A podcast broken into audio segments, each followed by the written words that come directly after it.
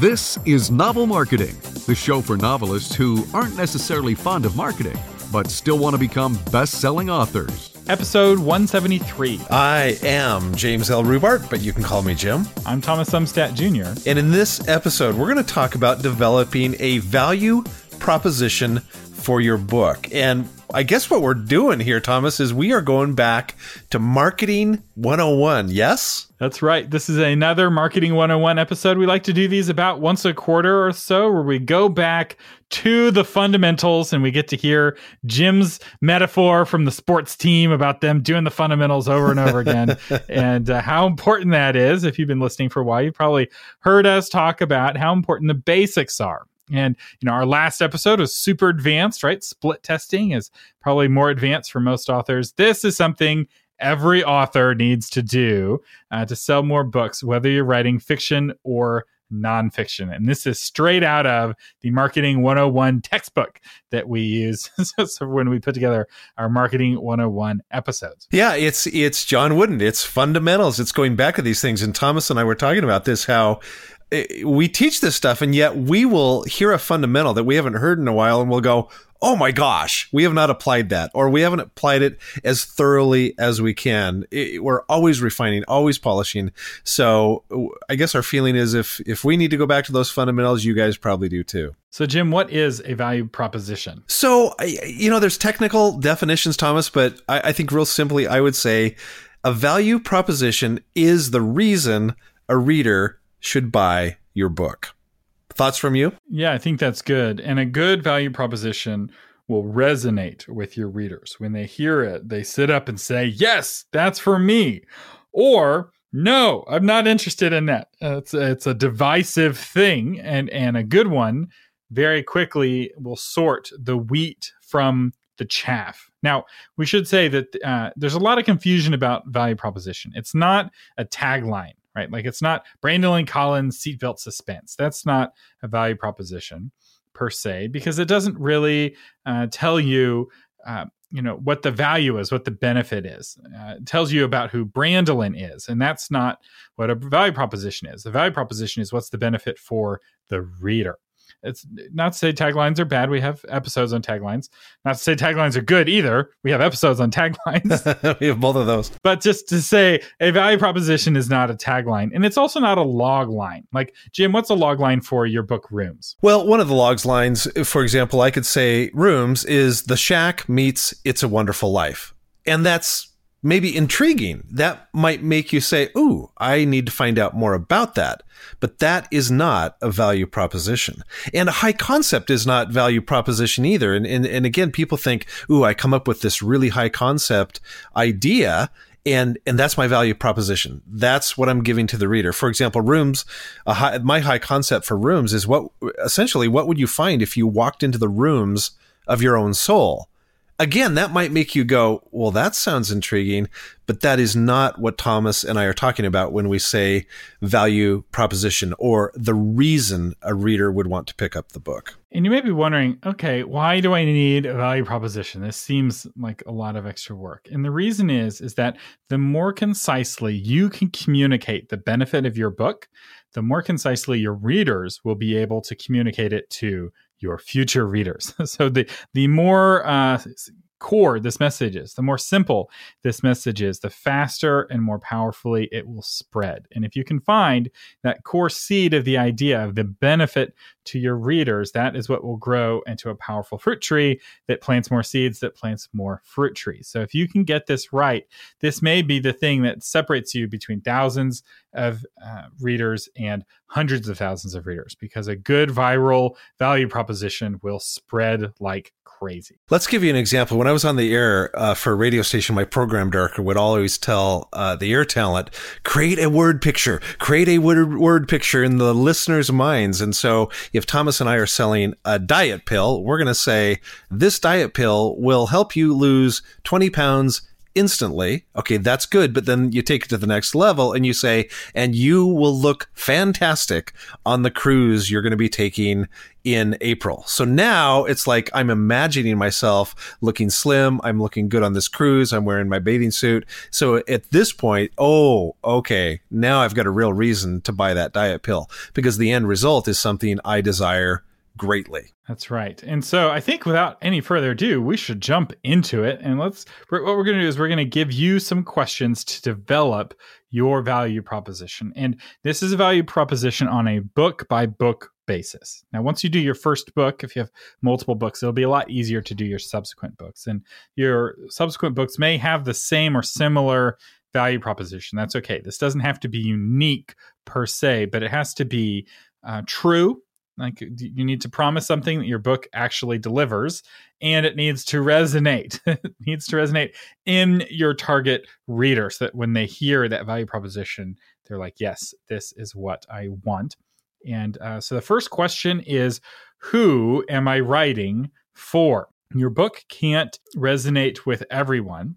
What? You can't? No, no, no, Thomas. I, I my book is for everybody. and we hear that a lot, right? My book is for everybody.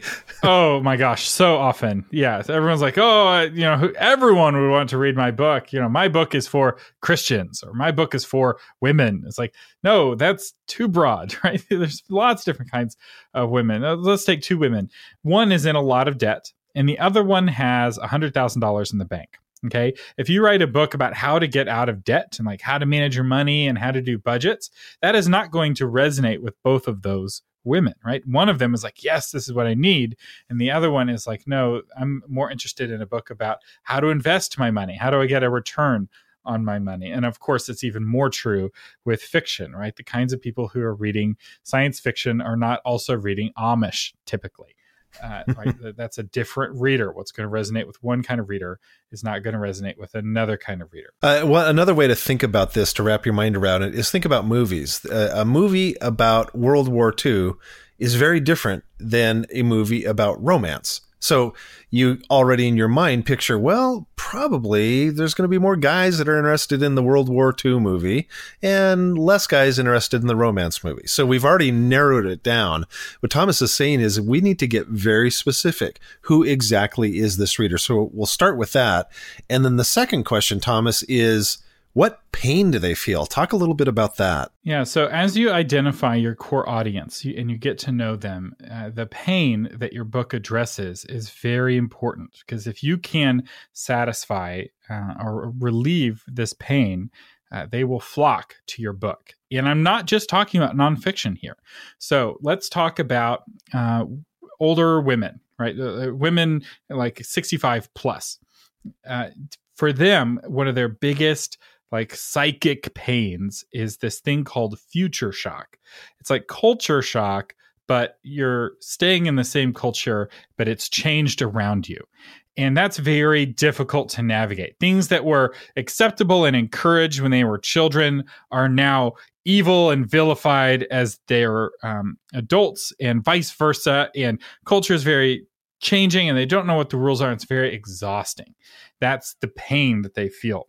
So, what is what alleviates that pain? What you know, how can you help somebody who is exhausted by change feel less pain? You take them to a world where things never change, aka Amish, right? what, what is the one community where nothing ever changes? You know, the war world goes to war. The Amish don't even notice because they're exempt from the draft. Uh, there's a huge recession. The Amish don't notice because their economy is completely insulated. And a lot of people are scratching their heads and like, why is Amish so popular as a category right now? And it's because of this psychic pain that this specific group of people, and I'm not saying Amish is just for people over 65. I'm saying that that's the group that feels that pain more strongly. Anyone who feels the psychic pain of change um, may find Amish books appealing whether it's Amish written, you know, about Amish 500 or 100 years ago or Amish uh, today, uh, you know, that psychic pain is alleviated. Now, if you're like somebody like me who's a tech person who's like, yay, bring on the change, right? that is not going to be a psychic pain that I feel, or at least not as strongly, right? I don't feel culture shock. Maybe I will when I'm older, but right now, you know, the, I, I have less life experience to you know use as a baseline for for culture, and so that is not something that resonates with me uh, and with other kind of younger readers. Uh, so this is why that first question is so important. Uh, who am I writing for? Because different communities have different pains, different uh, psychological pains, and they're looking for relief in different ways. And if your audience is so broad that you don't know what their pain is, how can your book be the solution to that pain? The next question that we want to give you guys is just as critical as the pain question. Because if you can nail this down, then suddenly your target gets very clear. And that is how does your book make your readers feel? The primary benefit for most fiction books is how they make readers feel while they read them. Is your book going to make them calm? Is your book going to make them excited? Is your book going to make them feel superior? Is your book going to scare them? Right? Horror movies, it's very clear who what they want to do. They want to scare their viewers. And there are some people, I'm not among them, so I don't get this. But there's some people that go, "Scare me. I really want you to scare me." And and so that's what the horror um, horror genre goes after. And so you need to figure out what the feeling is that your books deliver. And you might not know. This is where it would behoove you to talk to some of your readers and say, how, how would you describe it? How did this make you feel? Oh, the book thrilled me. Really?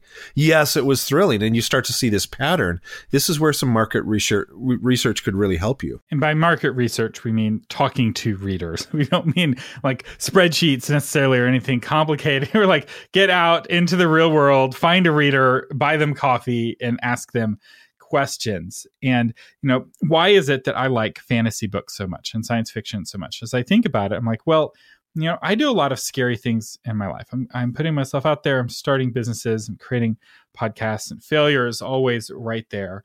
And one of the things that I love about uh, fantasy, especially, is that the characters in fantasy books are typically doing incredibly scary things and they're incredibly courageous right you have frodo walking through you know mordor with the ring as the you know goblins are roaming around him and the you know Uruk-hai are chasing him and there's monsters and dragons in the air you know and he's he's walking through that scary thing and he is you know being courageous as he does that. The idea of a team working together to defeat a monster. I love that. I love that feeling of like, yes, um, you know, it, monsters can be defeated, right? Uh, the C.S. Lewis quote is like, fantasy is true, not that it says that monsters are real or dragons are real, but it is true in that it says that dragons can be defeated. And that is what I'm wanting. That's the payoff at the end, that at the end of the book, the great evil villain gets defeated. The vampires get stakes through their hearts.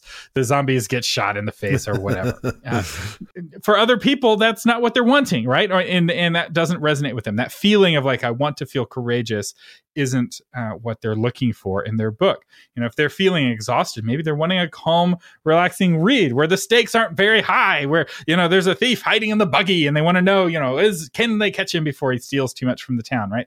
That's very different. The last fantasy series I read was actually the uh, Void Wraith trilogy by Chris Fox, a, a friend of the show, and the stakes were literally the existence of life in the galaxy. like it wasn't life on Earth, it was life across the entire galaxy. I mean, the stakes were very, very high uh, by the end of, of the trilogy. And I'm like, yes, please and thank you.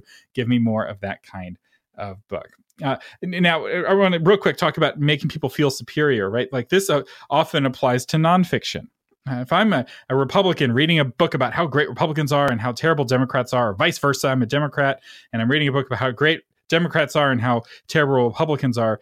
Uh, that book is about making me feel good about what I already believe. A lot of people like, I am going to write a book and it's going to tell the people on the other side of the aisle how wrong they are. it's like, no one wants to read a book to feel stupid.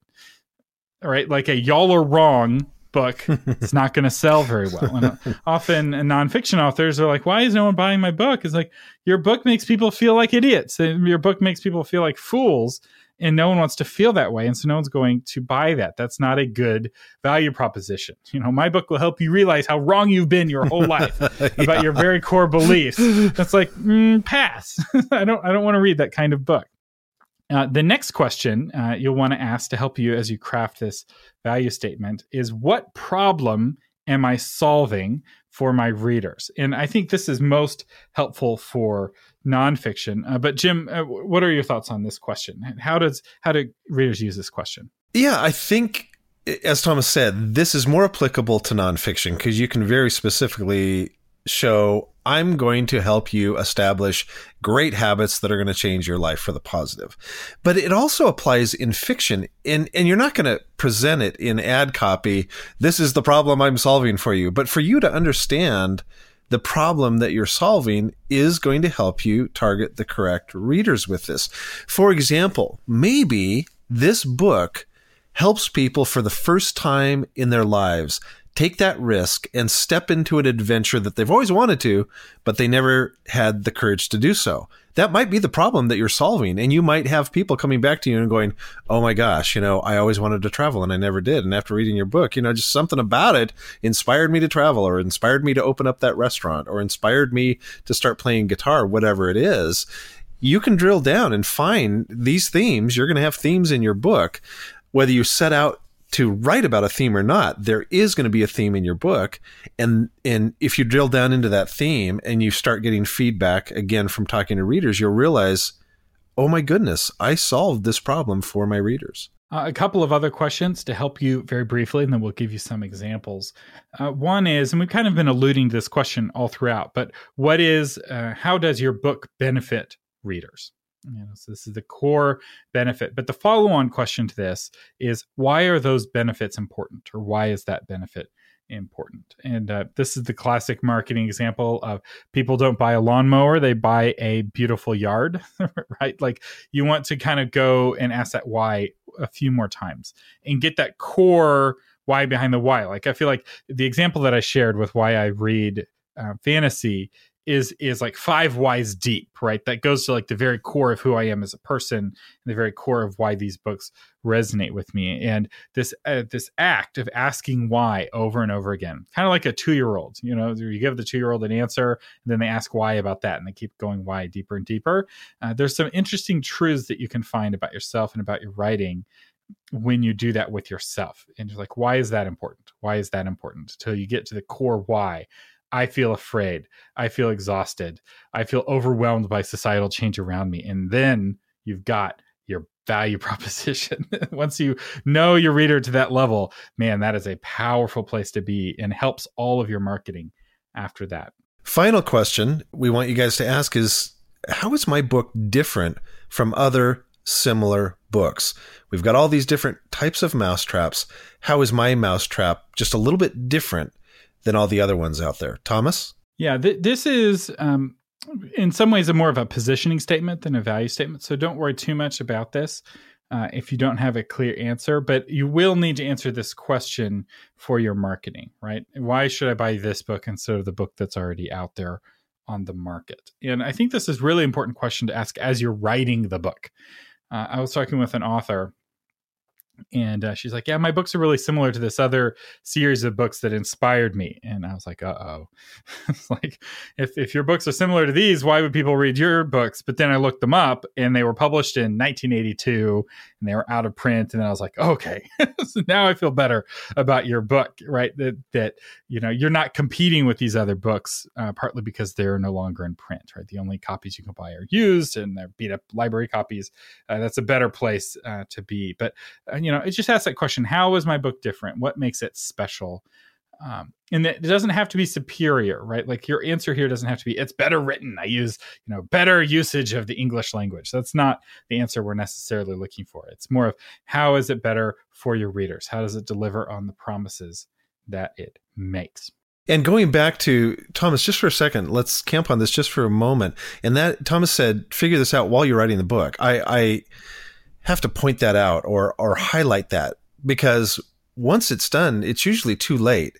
And somebody will come out with, well, my book is about this gal who goes back in time and falls in love with a Englishman. Well, okay, that was done with a Scottish man with the Outlander series. So that's not distinct enough. That's going to be seen as a copycat. So you can you can write in the same genre. You can have even a similar story, but there's got to be something that's different. And there's a classic uh, story from Marketing 101 where uh, you ask the question, "Hey, folks, who was the first person to fly across the Atlantic solo in an airplane?" And everyone says, "Oh, it was Charles Lindbergh." And then you ask, "Well, who was number two? And everyone goes, "I have no idea." Even though this pilot flew across the Atlantic faster and he used less fuel, so he clearly is a better product, and yet we remember Lindbergh. Um, and then you ask the question, uh, well, who was number three to fly across the Atlantic solo in an airplane? And everybody goes, well, I don't know number two, Bert Hinkler, by the way. How in the world am I going to know number three? Well, everyone has heard about Amelia Earhart. So she wrote, quote, the same book, but she was the first woman, and so she stands out. So if you're writing in a genre with similar products, which you probably are, you have to find that Amelia Earhart in your book. And sometimes that comes in in the writing of the book. And you don't want to be too different, I will say. Like if you're completely out of left field, people won't want to read your book. So don't feel like you have to like reinvent the wheel. You just need to explain my wheel is blue and all the other wheels are black or whatever that difference is. The wheel's never been blue before, but it's still a wheel. Um, that's exactly right. Yeah. All right. So, some uh, examples. Uh, we kind of created um, value propositions for a couple of our books. And then our featured patron of, uh, for today is also getting, we created a value proposition for her book. Uh, just you know, as a way of saying thank you to our patrons, uh, who we love very much. Uh, so uh, I'll give the example of mine, and then Jim uh, will give his. Courtship in Crisis explains where the singleness epidemic came from and what to do uh, to end it. If you're single and want to be married, this book will help you understand why finding a spouse is so hard and how to make it easier. And that's a nonfiction book. I did one for my first novel, which obviously is fiction. And what we created for that is Rooms will show you how to find freedom from your fears and step into your destiny. And we would like to invite you to share the value proposition for one of your books in the Facebook group. So, underneath this episode uh, for the official discussion, go ahead and post what uh, your value proposition is. And uh, who knows, you may get some feedback on ways of making it better. And it's an opportunity to talk about your book in our Facebook group. So, feel free to check that out. You can find links to that at novelmarketing.com. And Thomas, um, you're not going to believe this, but I'm going to talk you into it. There are people, listeners, that are still not part of our Facebook group. What? No, I'm pretty sure they've all joined by now. if you are not a member of the group, it's very easy. It's free. We would love to have you join us there. Our featured patron is uh, The Seven Deadly Friendships by Mary DeMuth. Do you have a friendship where there's uh, something wrong, but you don't uh, can't put your finger on what it is? Toxic friendships happen to everyone, but we seldom identify the underlying issues. So here is the value proposition that I created for this book. Uh, so this is the unofficial value proposition, and it is this book will help you find better friends and be a better friend yourself. And that, of course, is by uh, our friend Mary DeMuth. And we will have links in the show notes if you want to go and pick up a copy of the book. Really, the people who have read that book so far have had really powerful reactions, really loved it. So check that out. And our sponsor today is the Book Launch Blueprint uh, Season 2. So uh, a lot of you uh, have been asking about how do I get the book launch blueprint. This is a step by step guide on how to launch a book. We go through it as a cohort. So uh, Jim and I teach it along with Mary DeMuth, actually, who wrote the Seven Deadly Friendships, who's launched over 30 books. And we go through the entire process. And at the end, you have a customized book launch blueprint for your book. Um, registration is very limited in terms of time. Uh, and once it closes, it closes. Uh, so we do encourage you to check that out. We have a link at novelmarketing.com and at booklaunch.fun. So this is the official announcement that the gates have been opened. first come, first serve. Uh, we hope to see you there. Uh, so, so, Thomas, um, three months old. Is that right? Mercy is is she at about three months now? That's right. So just yesterday she turned three months old. It's hard to imagine uh, that my little baby girl is now three months old. Uh, we're now measuring it in months instead of in weeks. Uh, so I feel like this is a a big milestone, and she is, as the kids would say, totes adorbs. She's totally adorable. Uh, I am very thankful to have her in my life. She's she's so happy. so she's when I come downstairs from the office, you know, she's so happy to see me. She's she's very smiley and. Uh, I'm just so thankful to be a father and to have this little one uh, in my life. Oh, without question. And we had our mastermind retreat. You you get we've talked about mastermind groups and forming those, which we would encourage you to do. Um, we had our annual mastermind retreat this past weekend, and Margaret and Mercy came, and I can attest to the fact that oh my gosh, not only is this baby gorgeous, but she is happy, happy, happy. It was really fun to see you guys interacting with her and give us a chance. I haven't held a baby for a long time. That was fun. And uh, there may be baby photos from time to time in the Facebook group, so heads up on that. if you uh, you've been duly warned, I can't help myself, although I don't post too many. But anyway, we hope this uh, marketing 101 session of the Novel Marketing Podcast has been helpful to you. Uh, I am Thomas Umstattd Jr., joined by James L. Rubart, best-selling author, on the Novel Marketing Podcast, giving you innovative ideas on how to promote yourself and your writing offline, online and everywhere in between. Thanks for listening.